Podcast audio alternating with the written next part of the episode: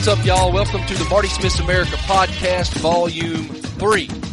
This week's guest is a big one, Tiger Woods. One of the beautiful parts of having this platform for me is my producer, Jonathan Wiley, whom you will meet in just a moment. Say good morning. What up? What up? Jonathan sounds just like Matthew McConaughey. We'll get into that in a minute. Um, he could make a lot of money doing voiceovers. The Marty Smith's America podcast debut is his practice. We're going to get him into the VO world. Anyway, having Tiger is massive for us. He doesn't do a ton of one-on-one interviews and he was a wonderful interview for us, but we spent 40 minutes with him, 40 or 45 minutes, and only 14 of those minutes made it on the Marty Smith America TV program, and only four or so of those minutes make it on Sports Center. So there's all of this content that typically never sees the light of day. It just lives on the cutting room floor.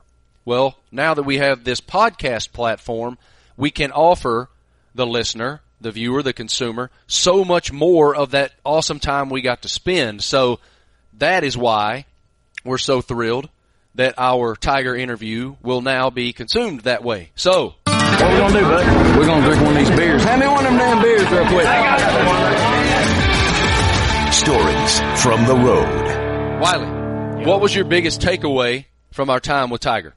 The biggest takeaway with Tiger is this, man. Like, he's come a long way from from the 2009 guy to where he is now. I mean, everybody has a has a, an image of somebody until you get to actually spend some time with them. And and I walked away um, impressed by the growth that I could see from afar. I mean, he's really good at golf, man.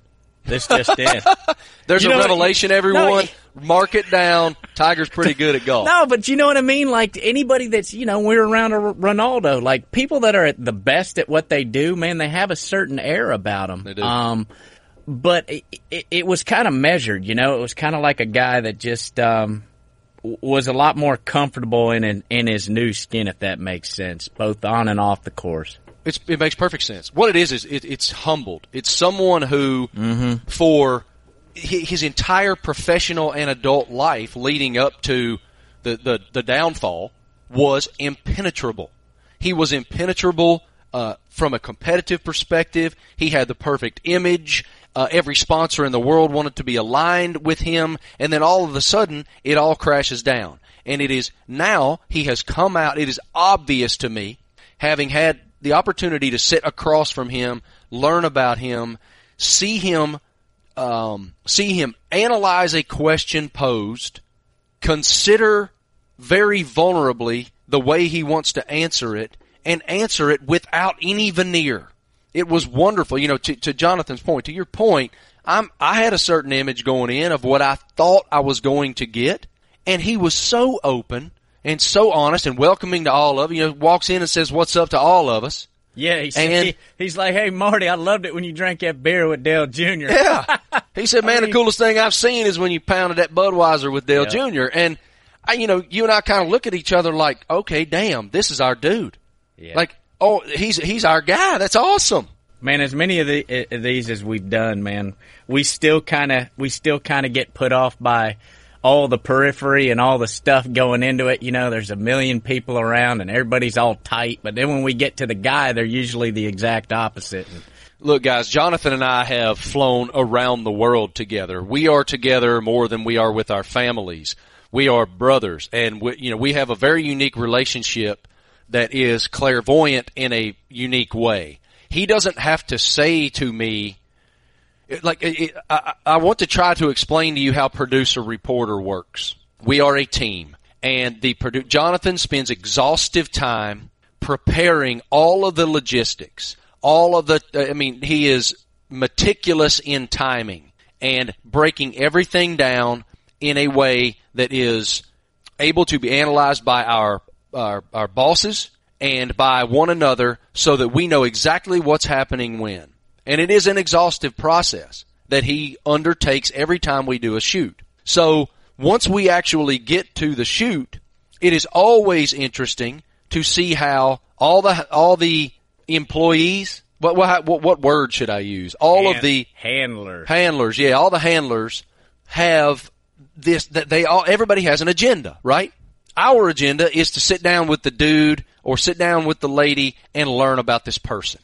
And once we get to that moment, invariably, it's wonderful because we realize, hey, they're just like us. Hey, that hey, that clairvoyance. We do we got time to tell? tell It's a podcast. We got nothing but time. Go. All right. Well, here, how's this for clairvoyance? So, so yeah. So you'll see me. I, I do all these hand signals, and and Marty usually knows what they mean by now. But we Most we of them are a middle finger. most of the time. We also have our own little vernacular too, our own little little subset of uh, speaking. So we're in China, right? And and we go from uh, Shanghai to Beijing with Ronaldo. And this, you know, man, on these on these deals, like back to logistics, man, it's every minute's accounted for. You know what I mean? Like, And it's- every one is vital. it's a tornado. So we go over and and you know we're going to we're like, man, how are we going to go to Beijing and not go to the Great Wall of China? So I was like, man, screw it, we're going. I was like, we're not coming all the way. We it ain't like you know going to the Harris Teeter down the corner. We're in China, man. We got to hit the Great Wall. We're never going to be here again. We're never going to be here again. So I'm like, all right, we got two hours da, da, da, da, to get here to where we're going to meet Ronaldo next. We're doing it. We're all in. So we get there and, and man, like we're sprinting, dude. Like it, it's four, you know, hillbillies from, from North Carolina sprinting past, you know, millions of, I don't know. It, it, it was, it was quite the ado. So we get up there. It's breathtaking. I say, all right, we got 10, 15 minutes. Go kill it. So we shoot all this stuff and then I'm like, all right, we gotta go. So we start riling up the troops and we're like, all right, we're on time. We're on time. We're on time.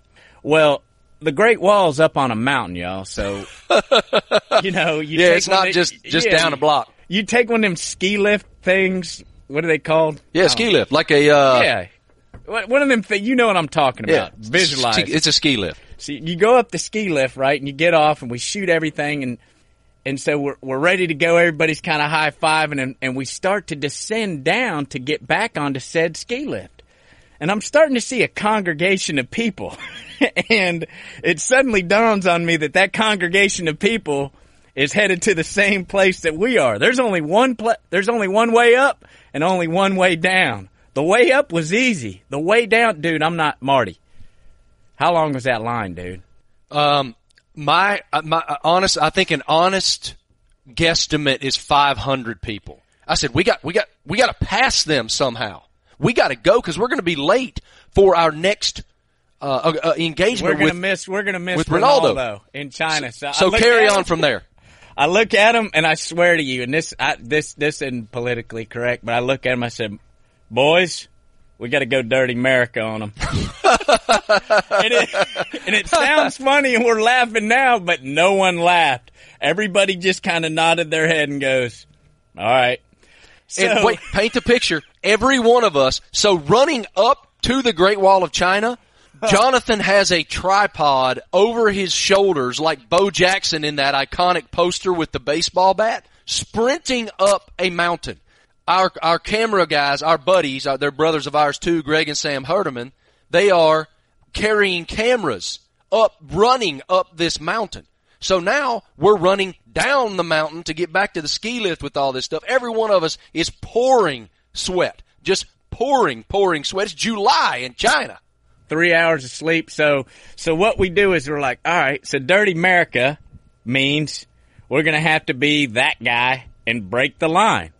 So how do we do this? Well, we got this camera gear. We got this reporter. we just started acting like we were going to do, like we were doing live TV. Like, well, we didn't know anything was going on. We got to get past this line because, you know, we're doing live TV. So we start acting like we're doing a live shot like we're producing 60 minutes or something.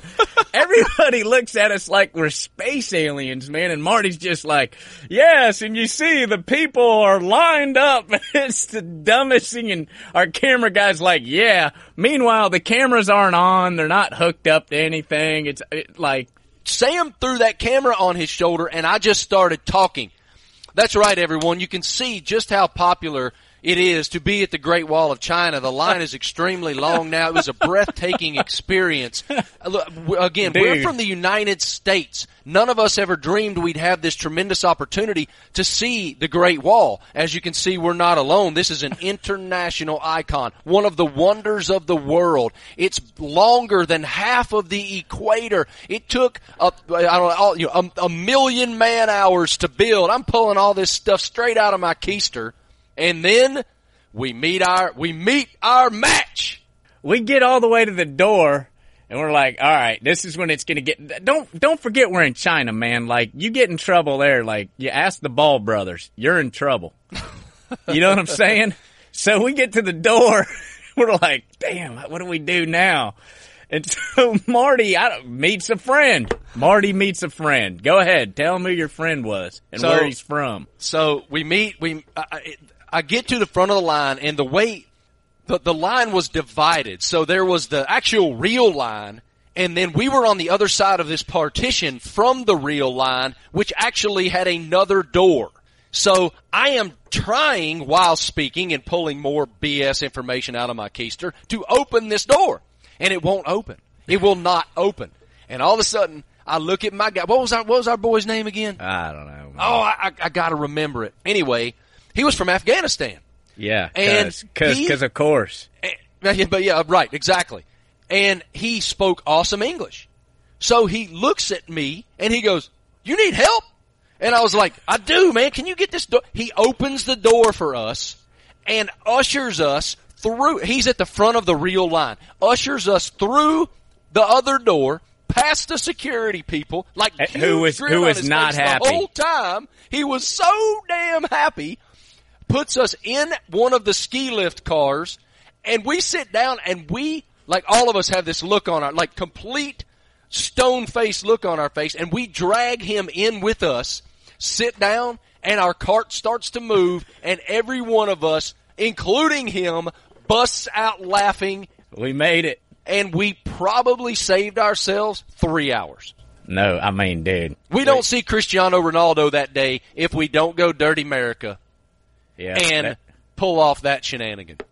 yep. So that pretty much sums up our our uh, That's our team. relationship and a Yep, that's our team right there, and we got a million of those stories. And back to Tiger, uh, you know, Hey, did you tell him about Larry Fitzgerald?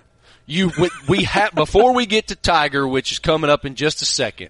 We we have to paint another hilarious picture for you guys about our travel. So I will set it up, and then I want you to deliver the punchline. Uh, so.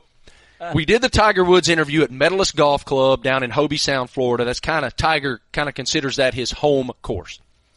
And Jonathan and I show up again. He is neurotic about being early and or on time. He reminds me every single day. In fact, when he sat down to tape this podcast with me, we were doing it at 9:30 in the morning. He sits down, turns on the microphone and says, "What time is it?" I said, "9:30." He goes, "Hmm." So, he and I are in the uh, clubhouse foyer at Medalist going over last minute notes and, and thought processes we had, and in walks Larry Fitzgerald, the uh, Hall of Fame. You know, he'll be a first ballot Hall of Fame, one of the greatest wide receivers of all time. Just decided he's coming back for his 18th season, and he is going to play five or six holes at Medalist with Tiger before we get our interview with Tiger. And so Larry kind of disappears. Larry comes back downstairs with Tiger to play these several holes and looks right at Jonathan and you take it from there. Yeah, so we're sitting there, we're sitting there just chewing it up, man. I get this tap on my shoulder, and I turn around, and it's it's Larry. He's like, "Hey, bruh." I'm like, "What, man?" He's like, "Hey, bruh. Do I these shorts look young?" I'm like, "So Wiley turns to me and he goes, what the young? hell is young, What is dude?" young?" I said, I, I looked at Jonathan and I said, "You need to say it. them shorts are young." I said, They I said, so- I said, man, I don't know what young is, but you need to go change, man, those are a little too tight, bruh. like I don't was know, gone, like, gone with the wind. like they were gonna do some photo shoot or something, and they were- they had a bunch of outfits, and and I guess the one that they tried to sell him on, they shouldn't have tried to salt him on. That's enough of our idiocy. And just so you guys know, again, I'm going to have Jonathan on the Marty Smith America podcast a lot. We got a million of those stories uh, running around the world together over the last four or five years, from the college football world to all these athletes to going to Iceland together for Euros, all kinds of different stories. So we'll be sharing those throughout uh, the lifetime here of the Marty Smith America podcast. But now it's time to get to our interview with Tiger Woods, where he is extremely vulnerable, honest, engaging, and passionate. And I loved having this time with him. We hope you enjoy it. But first, let me introduce you guys to Indochino. In our business, it's important to look good on Sports Center and on College Game Day in the interviews that we do. And that's why I wanted to introduce you guys to Indochino. They are made to measure suits and they fit so much better than generic off the rack suits. One thing that I love to do is on my custom shirts, I love to have my initials and my athletic number my whole life, nine. I like to have MS9 embroidered on my shirt cuff. And with Indochino, you can do that. They will custom embroider your made to measure shirts and suits inside the pocket. Indochino is the world's largest made to measure menswear company and has been featured in major publications all across the world, including GQ, Forbes, and Fast Company. They make suits and shirts made to your exact measurement for a great fit. And trust me, I'm really particular about how clothes fit. I like my stuffs medium. I like it to be really snug and fit well to my body type and Indochino is very good at making sure that happens. They provide a wide selection of high quality fabrics and the option to personalize all details, including your lapel, lining, and monogram. Like I said, that's really important to me. And that's one reason that they wanted to be aligned with the Marty Smith America podcast. It's something that I already appreciate and it means so much to me to have them as a partner. Here's how it works. Visit a showroom or shop online at Indochino.com. Pick your fabric, choose your customizations, submit your measurements, wait for your custom shirt to arrive in just a few weeks. And guys, this week is a big week. This week, my listeners can get any premium Indochino suit for just $379 at Indochino.com when entering Marty at checkout. That's 50% off the regular price for a made to measure premium suit. 50% off. Plus, shipping is free. That's Indochino.com, promo code Marty for any premium suit. Just $379 and free shipping. It's an incredible deal for a suit that will fit you better than anything off the rack ever could. Again, I'm really particular about the way my shirts fit, jackets fit, my pants fit, and I love my stuff to be monogrammed. You can get every bit of that by going to Indochino.com, promo code Marty right now. So when you stand in that tee box and some old jackass hollers mashed potatoes or Mm. get in the hole or something ridiculous like that, how do you manage that? What are you really thinking? Well, I, I don't really mind it. Um, obviously, those people are just trying to goof around with their buddies, trying to be heard on TV, uh, social media, whatever it may be. But as long as they don't do it in our swings, uh, for me personally, I don't mind it. was with Rory McIlroy a couple days ago, Hmm. and he maintains you lose two strokes a tournament due to that mess. Thoughts? I've had to deal with it for a long time. Yeah, it's not And nothing new, right? Not nothing new. For 20 plus years now. Uh, so I've, I've heard it all. And I've had to deal with a lot of things over, over the course of my lifetime. And um, people yelling out. The, that's not the hard part. What I think is? more than anything is the, the movement.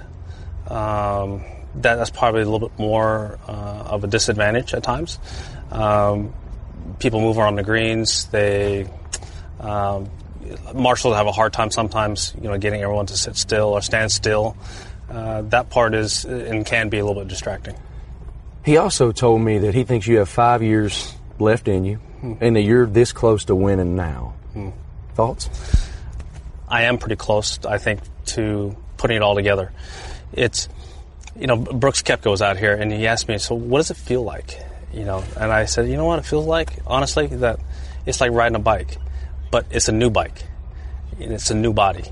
Um, I know what to do. I know what I can do out there, but I have to feel, feel, it feels different. And that's one of the things I'm still getting used to. I put together some of the pieces this past week at, at the Honda, and I felt really good about it. But I'm still learning, and when I fully put it together again, I really know my limits. Um, then I think I'll start winning the golf tournaments again. Best finish since 2015, I think. That's scary, at the Yeah, Honda. yeah. But w- what is the difference? Can you, for for a layman, what is the difference between how you struggled and how now Okay. You're back. The- okay. Easiest thing is I have no more pain in my lower back. Okay. That's gone. Uh, once they fused it, took out the disc, it's fused. I am just solid as a rock back there. No pain. Difference is I don't have the same range of motion. I'm s- stiffer there. And, you know, I wake up in the morning much stiffer than I used to. Uh, it takes me a little longer to warm up. Um, my angles that I used to hit on the golf course, the the angles I used to create with my body, I can't do that anymore. And so I'm learning to do it a different way. I have speed, I have the pop, but it's done differently. And I feel pretty good about it, but I'm not quite there yet. I know Rory's a buddy of yours. Mm-hmm. What what defines a true friendship for you? I can trust him with anything. I can I can tell him just about anything, and it never leaves uh, that person. How many friends you got? About a handful. A handful. When you look back over Mm-hmm. True every- friends, yes. true friends, right? Yeah, yeah. Like Yeah. people you really consider friends. Hundred percent, yes. Just a handful of. Just a handful. How do those people ebb and flow and come and go when you have your stature, your career, your accolades, your name? How does that work? You know, interesting, Marty. Um, I think three of them I've known since childhood. Naturally. So, yeah, so we've grown up together. And then over the years, I've had uh, people come in and, and people leave. Life changes, life evolves. My life has certainly changed and evolved. Um, and same thing with my friends. One thing that I can't stand about myself is that I care what people think. I wish I didn't. Damn, I wish I didn't, but I do. How much do you care? A lot less um, than people might think. uh, I, I, I really do care about you know what people view me as the, the people I love and trust, and uh, that's as far as it goes. Certainly, those some of those people are your children. Yes, yes. Um, how has fatherhood impacted your worldview? it's changed it dramatically. You know, my my off time used to be spent playing golf, thinking about golf, practicing a lot. Uh, even when I was healthier, you know, when I just had my kids, I didn't really do that as much. Uh, they are the most important things in my life, and so I do anything and everything I possibly can to help them and, and guide them and teach them. Um, golf has taken a backseat to any of that. Uh, but more importantly, my health has been the number one thing that's guided me towards where I'm at because I want to be healthy for my kids. I couldn't play with them anymore. Um, it, it really sucked to not be able to play soccer with them, not throw a ball around, um, lay on the floor and, and play Legos, do all those all those things that you know every other parent gets to do. I, I just couldn't do it. My back was so bad. What's that? What's that like though? It was when hard. it's like, hey, daddy, come hang out. It was disheartening. Sorry, guys, I can't. it was really disheartening. I tried to, and I tried to suck it up as much as I possibly could. Um, but then there are times where I just couldn't get up from where I was. I saw you tell Van Pelt recently at some point that golf's not your whole life anymore; it's a part of your life. Correct. What percentage would you put on that? It's increased of late because I'm back playing competitive golf again, uh, but it doesn't dominate my life like it used to. How has your definition of success changed at 42 compared to what it was at 32 or even 22? Depends what part of my life. Uh, if I say golf, winning, winning is where I ultimately want to do, or what, uh, what I've done pretty much my entire life. Off the golf course, it's like evolving. It's just changing and growing. I just want to be a, a better father, um, a better teacher to my kids, and that that's like true happiness for me. In what areas of your life are you growing the most right now? I'd have to say one is understanding my, my new body. I'm able to play and play golf again out here with my buddies, like I just played with Larry. You know, I, I miss that so much. I used to bring my son out here and, and he'd play and I couldn't because I couldn't swing a golf club. I could barely ride in a golf cart. Uh, I miss being able to just go out and play. Hey, my buddies call me up. Come on, let's go play a quick nine. Okay, let's go. I couldn't do that for better part of four years, and for for a game that's been a part of my life since I could, you know, as far as I can remember, you know, it's been a part of my whole life. Now I couldn't do it. That was very disheartening. It hurt. I hit some pretty low periods through there. Uh, finally, I've come out the other side. What were the low periods like? The low periods were, you know, for better part of four to six months that I had to be helped out of bed every day. And there are some days where I just, even you help me, I couldn't stand up. I'd have to just, you know, either fall to the floor or just stay in bed. Um, that was not a, that was, that was a tough part of my life. What consideration during that time when you're in that kind of pain do you give to saying, I'm done? I'm done with this. I'm never going to play Oh, this I game couldn't. again. I couldn't. You had no choice. I had no choice, and uh, coming back and playing golf was never in my thoughts. It's just how do I get away from this pain? Uh, how, how can I live life again? Um, that put that was driving my life. I felt like I just couldn't participate in my own life. What do you believe to be the greatest tournament golf shot of your career? The best Take a minute. the, the best feeling golf shot I've ever hit was at Hazeltine. Uh, 2002, I hit a three iron out of the 18th bunker um, from the fairway. That was the best feeling golf shot I've ever hit. Now, one of the I pulled off some difficult shots, but one of my more difficult shots to pull off was probably the the chip at the World Cup in Japan on the last hole when I was playing with David Duval. We had to make eagle to get into a playoff, and I hit this little spinner holder shot against this hill, and Are you one of these guys that remembers all of them? I remember a lot of them. Every, everything? Uh, yeah, How is that even possible? What is it about you guys, that, that mental ability to remember all of that? I don't know, and that's one of the things that actually hurts me sometimes, is that I putt a lot on memory. I have I struggle sometimes when the golf courses change their greens. They redo them, modernize them, um, add slope, take out slope, whatever it may be. I remember certain putts breaking a certain way. I could tell you the year. I could tell you the round. I could tell you how hard, I, what I did with it, where I missed it, where I made it. I can tell you all that. But when they put new greens in, I putt with memory, and sometimes the putts just don't break that way anymore. And that will will get to me a little bit. You have 14 in your bag, right? How many majors do you think you've given away? Uh, probably because I couldn't play, probably at least twelve or so. Man, where I couldn't, uh, well, I couldn't contend in them. Now, how many would I have won? I don't know, but not participating. If you can't participate, you can't win it. And I wasn't, I wasn't even in the tournament. how does the joy of winning compare, like at this stage of your life, your last win, to when you were starting out? Because when you were starting out, obviously, man, this dude's a phenomenon, right? Win, win, win, win, win, domination, utter domination. What about now? You know, I'd have to say it is a little bit different. Uh, when I first started out, I was trying to be honest with you, trying to get my card. Sure. You know, trying to make sure that I had a, a place to play, I had a place to make a living at. You know, I didn't have what I have now. You know, and yeah, it, it, it felt differently because I, I was able to prove myself against these top players in the world. I was able to get to number one player in the world. I was able to win majors. I was able to win consistently for a long period of time.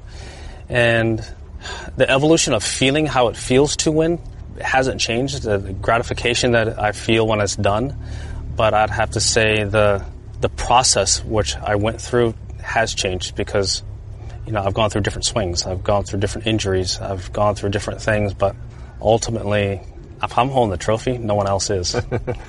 What made you so unstoppable for so long? I just wanted to beat you. It can't be that simple. It hadn't. It, really can't. is. It really is. But don't you want to beat me now? Depends on what. no, but when I We when can't I- even talk about that because I can't even hit it off the when tee. I compete, um, I get immersed into the competition of it, and I just love not just to win, but I love to beat people, and I love to to go head to head against somebody, eyeball to eyeball. Let's see who flinches first.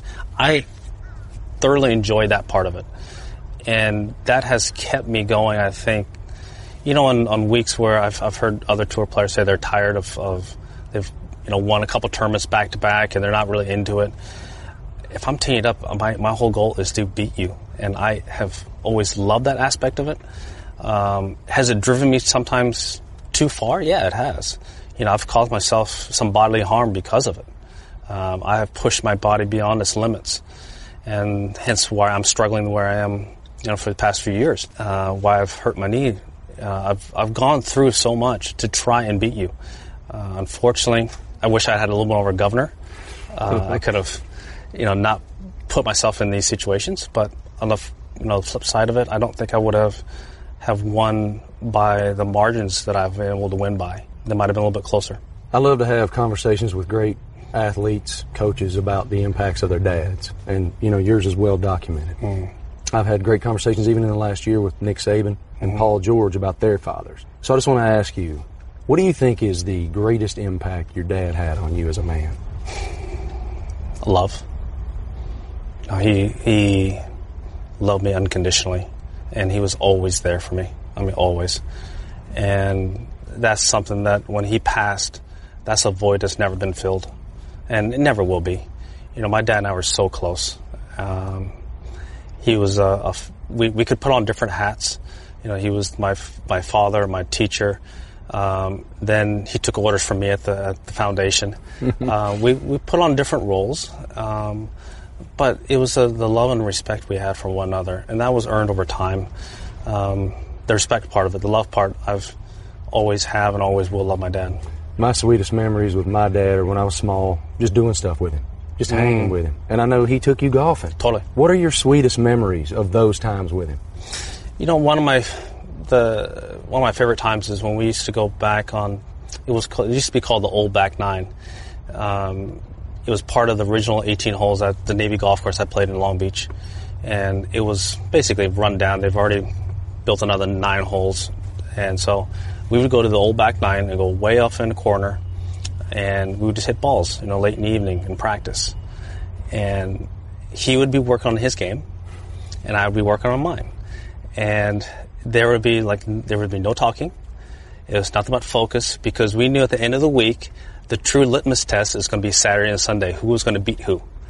And he had to get ready to try and beat his little son, and I was getting ready to you know kick my dad's butt. And we would just sit there and just practice and practice and practice. Uh, that part was fun. I thoroughly missed it. Um, another good story is that I was too young to play at the Navy golf course. You had to be 10 or older. And so I used to get dropped off uh, at the, the front gate. My mom would drop me off. And then I would walk into this, this ditch that ran, ran alongside the clubhouse, parking lot clubhouse, and number one, number two, and basically ran across the, ran around the whole front nine. Well, I'd lay in the ditch. I'd walk on the south side of it because the clubhouse couldn't see the south side. And so I'd walk underneath the, the clubhouse. I'd go down one, down two, and I'd camouflage myself um, with dirt and debris and bushes. And I'd lay there, You wait- bury yourself. waiting for my dad to come. And he always called me Sam. So he'd say, Sam, you there? I said, Yeah, Pop, coming up. And I'd come up, we'd hop on a cart, and I'd play with my dad until dark. Why Sam? What's Sam? I don't know. I, I asked him that when he was still alive, and I, he says, I don't know. You know, you look like a Sam to me. So he always, he, my nickname beyond a nickname is Sam. I've never heard that ever. Yeah, it's- I've never heard that. I've read ten different reports about why Sunday red. What's the real answer? Why Sunday red? Okay, well, it goes back to my mom. My mom says that my power color is red. And so in junior golf, I won a golf tournament uh, wearing red. And she said, See, I told you. Yeah, red. So the very next tournament, what do I do? I wear blue. Oh, Okay, so I win again. I told her, and I, I just kind of made made fun of it, poked at her a little bit, and I think I lost the next two out of three tournaments wearing blue. Switched to red, and I went on a hot streak, and well, ever I since. kept it. Ever since. When you look back at, you know, obviously Augusta is the holy grail. Yeah. Right. It's the most famous golf course in the world, probably. Why have you been able to be so great at a place that haunts so many? Well, I don't know. It's it sets up well for me. I like the the sight lines, and more importantly, I love to putt there. Uh, I know they're they're undulating, they're fast, they're difficult. Well, that's where I feel the most comfortable on fast greens. Um, most of my wins on in major championships have come on the fastest of greens. I feel comfortable on, on fast greens. The creativity that it takes to putt them. Well, I, generally Augusta has been a second shot golf course. You can blow it anywhere you want. Uh, that's changed and evolved. Now it's a driving test. Uh, but still, I when I get on each tee, I, I like the sight of it. I like the feel of it. And there's no better there's no better feeling going to that back nine with a chance to win, and you know it, and everyone else knows it, and to hear the roars, and you know who the roars are from. You know, you know what where the where the groups are located, who might be in such and such a group. Okay, well, well I, I know that's an Ernie roar. Uh, Really? I said, oh, oh, that's definitely a Phil roar up How? there. Well, you just know how people cheer for certain Really? people. Yeah, you can get a sense of that, and it's really neat. I, I think that. and then when I've made a couple putts here and there and I've posted numbers, um, that's been really cool. How's it the Honda Sunday? Just in a chalet, having a few drinks with my wife. Shocker. And it's what I do, man. It's how we win. You're walking down 18, and the, your, the the roar, the cheers were different. They were louder. They were almost more appreciative than some of the other guys. What's that tell you? Well, I think that for the people here, especially my hometown where I Mm-hmm. live, they they know what I've been through. They know how I've struggled, and also I've been a part of the community for a long time now. Uh, my kids uh, live here; they go to school here. Um, I have a restaurant here. I play golf here. Um, you know, I'm based in this community, and so when the people come out at, at the Honda and they're they're following, they're cheering, they cheer for the, the locals more so than anybody else. And there's a lot of them here. Uh, I just happen to be one of them. What do you want to leave here, man? When you're done, what do you want to leave? You know, I do this out here for my own selfish desires. You know, I, to compete, to play, to satisfy this urge to, to beat people. Um, but at the end of the day, who really cares? um, at the end of the day, it's about you know what are you going to leave behind for the next generation? Um, what can you? How can you leave the the world you you came into a better place? Well, that's very simple for me. That's my foundation. Uh, what we're doing with STEM, what we're doing here domestically, and what we're now expanding internationally. You know, within the next two years, we're going to be affecting millions of kids around the world through STEM, and that is only going to grow exponentially. And so, yeah, I've I can hit a golf ball and I can do this out here, but I'm not affecting the world with my golf. Uh, we're going to be affecting the world with our STEM programs. At what point were you able to say, who really cares? When did that shift occur in your life? You know, it shifted, unfortunately, in uh, 2001. Um, I was in St. Louis when the planes hit hit the towers. I drove back on the 13th, and if I was in, if I was one of the casualties, no one would have really cared about my golf. Um, what was the leave behind? There was really nothing. Uh, well, now the leave behind is our STEM program and what we're doing to affect millions of kids around the world. That is a leave behind. Hitting golf shots like this, it's not really a leave behind. What did it mean to you to learn that ESPN the magazine named you the most dominant athlete of the past 20 years? it means that I'm old. it means I've been doing it a long time. Uh, I've done it well for a long time, but also, you know, I've been around a long time. What moment or shot do you remember when you knew you were great? I think probably life peaked at 11. I won 36 tournaments that year. I went 36 and 0. I got straight A's.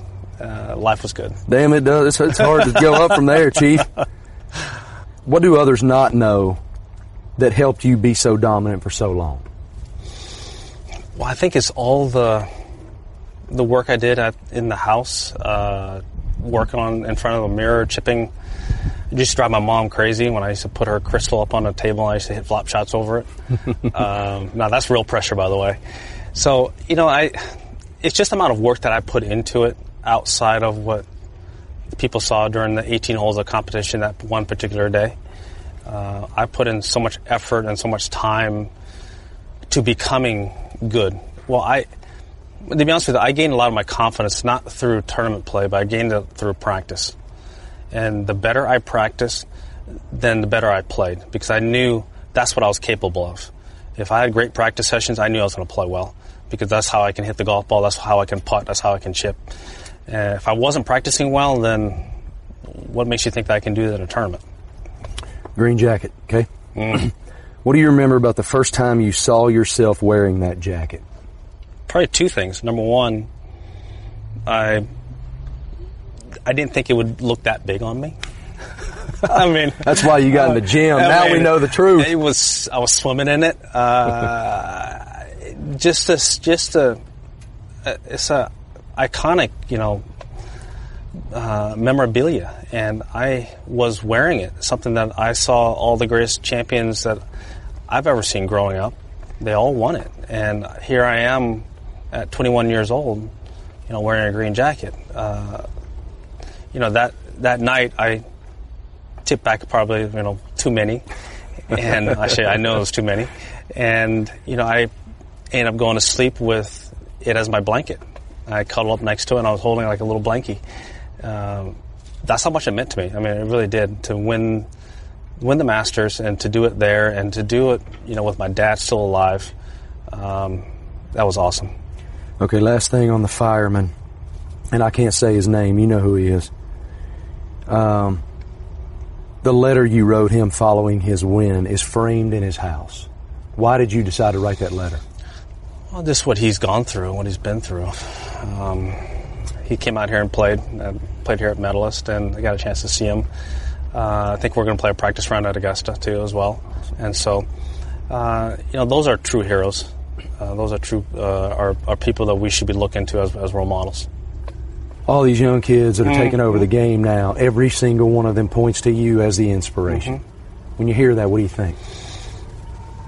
Well, I I felt like I, I did it really well for a long period of time. I did it at a high level, and it's it's strange. No, um, Joey and I were talking about this on Sunday.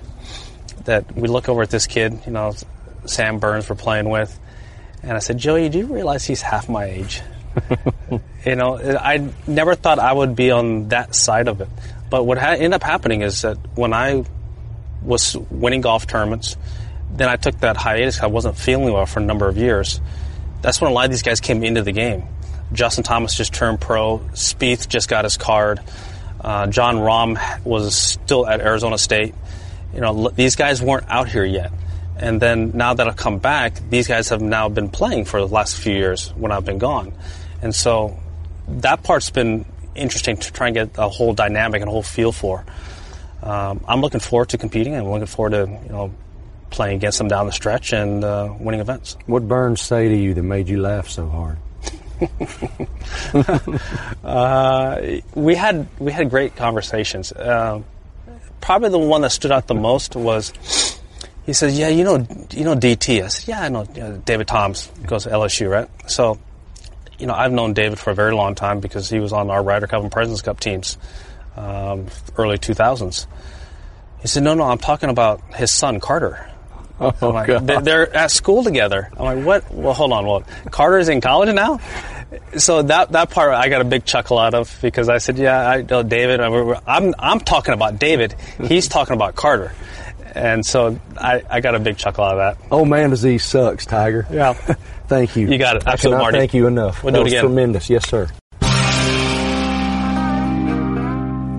I've had the great opportunity to spend some time with several golfers over the past few years, and it's funny discussing Tiger Woods' influence on the younger ones. Several of them have told me tales of their first round with Tiger, and it took them nine or ten holes to start playing their own game and stop watching Tiger play. His influence on the younger generation of golfers is dramatic. You ask any of them about his influence and they'll go on and on and on and they, they'll be able to tell you his most iconic moments on the course and all of them are thrilled to see him back and healthy and competitive again. Hopefully for them, he doesn't wax the floor with them because I'm telling you, he, I mean, he looks competitive and as we speak, he is the favorite in Vegas to win the Masters. Not bad. One of those young golfers uh, who Tiger influenced dramatically is Rory McIlroy. I had the great opportunity to spend some time with him as well. Went down to Palm Beach, Florida, and took him to lunch on Taco Tuesday at the Rocco's Tacos down there for a tremendous conversation about his life. You were saying a moment ago that you feel like you're coming out of the lean part here. Yeah, I feel like you're coming out of the the struggle. Why do you feel that way? I'm I'm healthy. You know, even when we when we sat down last year and did an interview, I was coming. I felt like I was getting healthy, but I I still, you know, I I, I was injured and I was managing an injury, and I couldn't go through my normal routine. I was still managing things and I was still compensating somehow. Um, where now I feel I'm fully 100% fit again. I can practice as hard as I want. I can train as hard as I want. I can do everything that I need to do to be the best golfer that I can be. Um, so my preparation is not hampered in any way. It, I don't have to curtail practice sessions, and that means that the more prepared I am, the more prepared I can be, the better I can go out and play. And I, I feel like I'm I'm definitely trending that way. Um, so yeah, it's all it's Basically, all, all you could do last year when we hung out was TRX bands. yeah, yeah. It was all almost rehabilitation movements rather than strength, agility, building movements. Yeah, exactly. So it was, it, it was more maintenance. It was more making sure, okay, you know, how can we keep this injury to a, a minimum so that I can I can just be functional and I can go out and play rather than okay I, I, I can get in the gym or I can go practice I can hit as many balls as I want and um, it just wasn't quite there at that stage where where now it is. I mean there was a point in the middle of last year I'd you know I'd hold even doing rehab stuff I'd hold a 15 pound dumbbell in my left hand and I, I just it wouldn't you know it just didn't feel didn't feel good. I'd get this sort of nervy feeling down the inside of my left arm, and just it wasn't it What wasn't concern good. did you have you'd never be the same? Yeah, there was a little bit of that, or just more. Well, not that I could, I'd never be the same, but it was more like, is this something I'm going to have to deal with for the rest of mm-hmm. my career? Is this something I'm going to have to manage? And because I've had little issues before, whether it be lower back or ankle or whatever, and it's taken me, it hasn't taken me that long to get over it. Where this just seemed to just stay there. You know, it just it was it, it seemed to never want to go away. And I think as well, like I've spoken to a lot of golfers, the rib area and the thoracic spine area is somewhere that if you do have an injury, it does take a little bit longer. There's not as much blood flow to that sort of part of the body. But thankfully, I'm past that stage and I'm I'm good and I'm healthy and um, and that's the. I mean, I. When you're injured, you, you never, you always think, wow, I, I really take my health for granted. I- You know, and then when you're healthy, you never think about being injured, and you know, so it gives you a real, a great perspective on when you are healthy, you have to make the most of it, and you have to, you know, give it hundred percent. What's the mental impact of having to go through that when you know, okay, I was number one in the world. Yeah. Okay, I am a major winner. I'm one of the best out here, but right now I just cannot do it. How does that Men- affect you mentally? Mentally, it's tough because, and more so, not yeah, you you can't give the um, the best account of yourself, and you can't play to your 100% capabilities. But I think more what was tough for me was the mental side of knowing I wasn't fully prepared to play. Mm-hmm. So you're going into a tournament and you, you know you haven't done the work and you know that so and I've said this before it's, and even if I did give myself a chance to win I felt like I didn't deserve to be there because I hadn't done the work. Really? Yeah, yeah, just a weird Why? I always thought that you know the more work you do and the harder you work the you know the, the better your results will be and then if you're not working hard why should your results be good? You know that so I it, That's interesting. not guilt, but more, yeah, that, and that's always been a that's been a recurring theme for me. My whole career has been, I you know, I- when my game's in a really good place, I'll go and I'll shoot 66 or whatever it may be in a certain round, and I feel really happy with it. So I don't need, I don't feel like I need to go practice after the round or do anything. I go and chill and I, I, I, you know, rest up and make sure that my energy levels are good for the next day but I'll I'll walk past the range and I'll see guys grinding out there, you know, for a couple hours after they play, and they might have shot a better score than me. So I'm sort of, you know, I'm sort of thinking, you know, what what gives me the right to not be out there as well. So, yeah, I don't know. It's, I've always sometimes struggled with that. So even last year when I wasn't really doing my workouts, I wasn't practicing that much, and I give myself, you know, I would give my, you know, I would finish top five at the, the British Open. I finished top five in uh, Akron at the at the the Bridgestone Invitational. Giving myself chances, but I always in the back of my mind I was like, do I really deserve to be here? Because I knew that I wasn't putting in the work that I I couldn't put in the work because I was injured, but I I was just making do with what I had. You know what great feels like. What's the difference between good and great? Not a, not a whole lot. It's, I mean, especially at top level golf, the margins are so fine, so fine. Um, I mean, one, you know, half a shot around or one shot around is the difference between you know, you, you have a you know you have a guy that say has a stroke average of 68 68 and a half and then you have a guy with a stroke average of 70 i mean it's the difference of being number one in the world and number 50 in the world It's ridiculous. you know, it Really, really, it's it really ridiculous. is. It's the, the margins are that fine. So there's not that much difference between good and great, and that's what I've not realized, but I, I've known it the whole time. But even in this period, I feel like I'm so close to that great part again, and the results have been good, but it's it's not that far away, and that's what is amazing about this game. You you know when things are, are just on the verge of, of clicking for you, and that's sort of where I'm at right now. So is that work after the round the difference? I don't think it is. I don't. I don't. I don't think it's the work after the round that's the difference. It's the, it's the little decisions on the course that might, you know, you know, a right club selection or playing the right shot at the right time or, you know, holding a six foot putt that you know, say you've birdied the last hole and you've got a six foot par at the next, and that six footer that you hold just gives you that little bit of momentum to go on to the next few holes and feel good about yourself, and then you play. Like I, you know, last week when I you know played at the Honda here, there was one shot I felt that not ruined the whole week, but there was one deciding moment in that tournament, and it was on the 18th hole in the first round. And I hit, I went for the green in two, and I hit it in the water, and I made a double, and I ended up shooting two over par. And if I had a birdie that hole and shot one under, I would have went into the next day. You know, just there's so many tiny little things, and that's really what it is. Yeah. Padraig Harrington. I just read that that amazing interview. I Mm. mean, that thing must have taken three hours. yeah, it was good. Didn't seem like it. The thing that stood out the very most to me was him saying, four major championships for you is a disappointment. And you agreed with that sentiment. Yeah. So, what is success for you? What's that number? What's that resume? What is it? I mean, I, for me, I think he was alluding to sometimes he felt, especially with the the Irish public, they felt like he overachieved with three majors, and they feel like if I only end up with four, then I've underachieved. And in a way, yes, I get that because he was never expected to do that, and I always had these expectations of winning major championships and doing what I did and uh, doing hopefully what I can still do. Um, so, and yeah, I think to, I, I won four majors by the time I was 25. Mm-hmm. So I'm 28 now.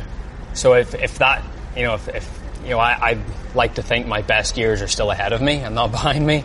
So that's why I, I think if I if I was to be stuck on four for the rest of my career, it would be a disappointment, uh, and I'm I wouldn't have achieved everything that I feel like I'm capable of achieving. You noted the four four by twenty five. Yeah, So you win four major championships by twenty five. Now you're twenty eight. You still have 4 mm-hmm. major championships. yeah. What's the weight of that? I don't fe- I don't so much feel the weight of that. I don't I don't you know the 25 to 28 thing. It's just I feel like I haven't given myself enough chances in the majors since then. I haven't got myself in contention enough. I haven't given even if say if I still would be stuck on four right now, I might have lost in a playoff or I had a really mm-hmm. good run somewhere or I'd be okay with that because at least I'm still giving myself chances. Like I've had since then, since those four, I've had four straight top tens at Augusta, but it's not. That's whatever. It's no. It's no big deal. It's not. I'm not giving myself a chance. I'm not in contention on Sunday. It's. I just want to give myself chances. So I'd be much more comfortable sitting here with four, saying, "Yeah, but you know, someone held a great putt or made a great shot to beat me, and you know, at least I was giving myself a chance. Where I don't feel like I've really been in contention since. Um, so that's been the that's the thing that doesn't. It's not a worry, but it's more a. I just need to give myself chances again. I want to talk about playing with Tiger Woods. Yeah. How would you describe what it's like to play around with that man? It's an experience. Um, the excitement level that he brings to a golf tournament, whether it be people that are sort of my age or a little bit older that watched him do all these great things for years and years, or whether it's kids that have only heard of it and haven't really seen it. He just he he brings an excitement level to golf that that no one else can because of what he's achieved and what he's meant to the game and and how he played the game. You know, and and plays the game. You know, he even watching some of the coverage over the weekend. You know, he'll hit it in the trees, and he'll hit it here, and he'll hit it there, and he'll get drops, and he'll. It's pure theater. Mm-hmm. You know, it- you know, people tune in because he's sort of that. You know, you can't miss. You know, he might do something unbelievable, and that's the that's the intrigue. So playing with it sometimes can be a challenge because everything that goes on around him is you know, there's a lot of noise, there's a lot of movement, there's a lot of, you know, extra people inside the ropes, all that stuff. But I'd much rather be a part of it than not be a part of it. So, uh, but it's, it's interesting. He, you know, I, I said after I played with him in LA that I feel like with everything that goes on around him, he gives up half a shot a day to the field. And I, I stand by that because Why? Why does you know, just with everything that goes on with either movement in the crowd or people, you know, they're, they're trying to yell just after he hits a shot, but they yell while he's swinging. Or, you know, look what happened at Torrey Pines a few weeks ago. He had a putt, and someone obviously couldn't see where he was when he was putting, and they yelled right in the middle of his backstroke, and he missed a putt. You know, a putt that he probably would have held if he if he hadn't been put off. So there's one shot anyway. So just with everything, it's it's. But I guess that's a guy being, you know, that's a product of his own success and, and of what he's done, and, and uh, I guess it's no different than I don't know LeBron or Steph Curry or, or Mashed someone tater else. guy's another level with Tiger, huh? Yes, mashed tater guys are another level with Tiger for sure. Uh, What should the PGA do about it? It's I don't know. I I mean, it's I don't know. I, I don't I don't I'm not like I'm all for having a good time. Like I if I was one of those fans, I'd be doing the same thing. Me too. You know, that's you know that's it's entertainment at the end of the day.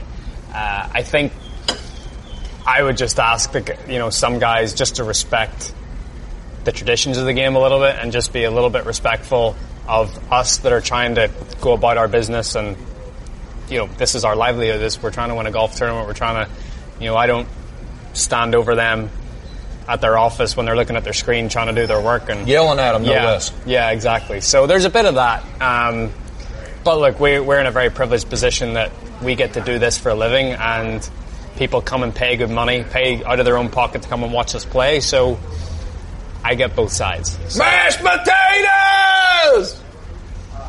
I can do that, bro. I got that. So that's yeah.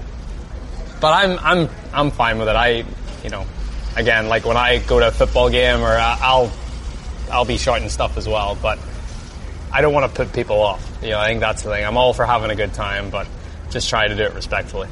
So you played 36 with him at Riviera. Yep. Where would you say his game is? Uh, I think he shows enough good signs to, you know, I feel like all the aspects of, of his game are pretty much there. It's just a matter of putting them all together on the same day. So, like when we played the first day, his his iron play was really good. Um, his short game was really good, but he didn't putt so well. But then the second day, his iron play wasn't good, but his short game was good, and so he, if he pieces it all together, he, you know, I, I think he's he's going to be close to the winning golf tournaments this year, and um, he wasn't that far away last week at the Honda. But again, it's the margins are so so fine. You know, he, he was eight shots off getting in a playoff, but that's two shots around, which is fine margins, but at the same time, still is quite a long way to go. Um, but is it's right there. You know, he's. I mean, I can't believe the guy that we saw like at the end of 2015 or 2016. That guy was done. Yeah, and then to see this guy now, it's it's like a different person. He's moving better. He's happy. You know, he's swinging the club the fastest he's ever swung it. He's, I mean, I you know, what is he? 42, 43 this year. I mean, he's still. I feel like he's still got another five years left of What? trying No. to do it. Really? I, I mean, I think so. I mean, you look at Jack won the Jack, Jack won the Masters at 46. I see no reason why he he can't be competitive up up until you know his, his late forties. Phil's forty seven. He's playing some of the best golf he's ever played. So why not? Time to start talking about Augusta. Yep. What's your confidence level this time around? I've had four years and four top tens in a row. You know the top tens haven't been right in contention and having a chance to win. I was in the final grip on Saturday with Jordan a couple of years ago. Didn't play very well, but um, it's a golf course that I'm I'm very comfortable at, very comfortable on. Feel like I've got a good game plan. Um, you know, Augusta is a place where it, it entices you into taking on more than you should. You know, because you see a pin sort of hanging over there on the right side of a green, you're like, okay, you know, I, no, I, I can go for that. I get, and then you miss it by just a little bit, and all of a sudden you're, you know, you've got to, you know, you're just, it's bogey. You know, it's like you, you, you might hit a good shot, but you know it's going to be bogey. So you just, you got to stay real patient. You got to, you got to play to, you know, the safe side of the green. Sometimes pick and choose your spots where to be aggressive. But I feel like I've, you know, I've had really consistent results there, without being like, without getting that next level where, you know, you turn that sixth place into or fourth place into a win. Mm-hmm. But I feel like it's it's good. I love I love Augusta. It's one of my favorite weeks of the year. Obviously, there's always a different pressure to it now because I know it's the one that I haven't won, and I keep getting reminded of that every time I go back. Sorry. That's fine. It's fine. Exa- Again, it's it's. I'd rather be in this position than not be in it. What is that pressure? Define it. like if, like I guess it's like I'm trying to define it as someone. So you look at any other sport, and you're trying to join a club that only five other players ever have been able to achieve, and it's it's literally I mean, and, and the players that aren't on that list are some of the best ever. So you know that's the thing for me. It's not I don't like the success and the masters and everything that comes with it is nice, but for me to be able to put my name alongside those guys for the rest of time. That's the that's the pressure. So I don't know what that I don't know how that compares to other sports and other guys and what they're trying to achieve, but um, that's the that's what it is. That's the and that's is that it's pressure, but it's it's an opportunity. It's an opportunity to do something very few people in the world have been able to do, and I'm I'm excited about that. When And- you're walking to the first tee on Thursday, what's what are you thinking? Is that anywhere in there? Like, is nowhere. that even? Yeah, okay. No, that is the furthest thing from my mind. The first, the only thing I'm thinking about on that first tee shot is what I'm hitting off the tee, where the wind is, what shot I want to hit, and that's it. Business. Just business, just being 100% in the process of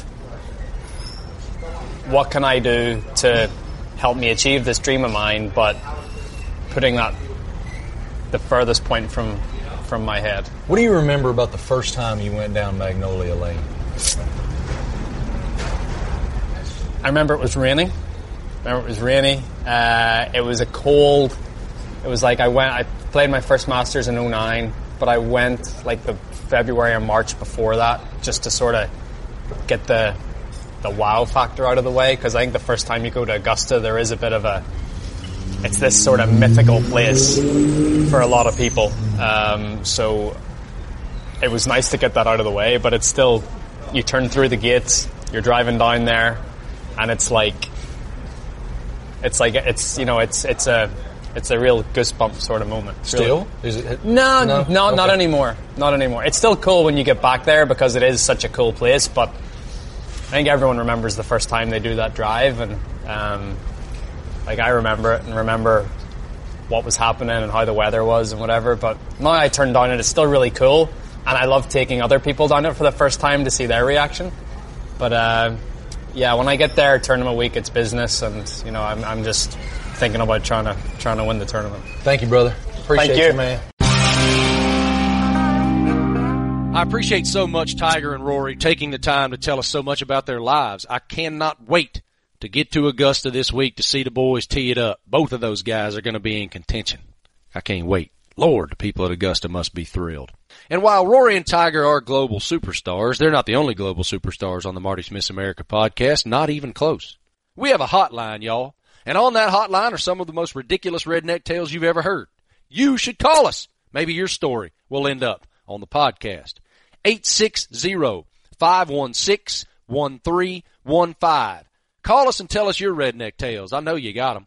860-516-1315. My guy Leighton Smith down in Texas had an epiphany the other day, and he called us. Words, sayings, or just a way of life. The bowl cut plus the mullet, the bowlet. This is Hillbillyisms. Hey guys, it's late. Uh, uh, I was thinking about something. I had my wife bought some pants, uh, some shorts the other day, and they had you know cuts in them and holes in them. And then today at school down there, uh, there were some some girls with some cuts and stuff and holes all in their dang pants. And I thought to myself, why would you buy something with holes in it already? And you know, it just it just ticks me off that they would spend sixty, seventy, eighty, ninety dollars on some pants that have holes in them when there ain't no point in having holes in your pants. That's why you got pants for, so they protect you. You ain't gonna be doing no work in no pants with no holes in them. Uh, you mean, you know, if you want some pants with some holes in them, you just take them out there and build some fence or do some stuff like that. You get some natural holes in them, and you don't got to spend that much money on them. Anyway, that was it. I just wanted to talk to y'all about that. I was it was on my mind today, and we'll talk to y'all later. Ferguson Waterwell's got a dang uh, baseball game tonight, so cheer us on. Later. Leighton Smith is an American treasure, and I will say there are two things that Leighton Smith has in common with Nick Saban. Number one, he is a tremendous leader of young men. Number two, he hates holy jeans. Coach Saban, Jonathan, you'll remember this. Yep. Last year, Coach Saban went on a full blown rant during one of those press conferences about holes in jeans. God bless you, Dungarees. Leighton.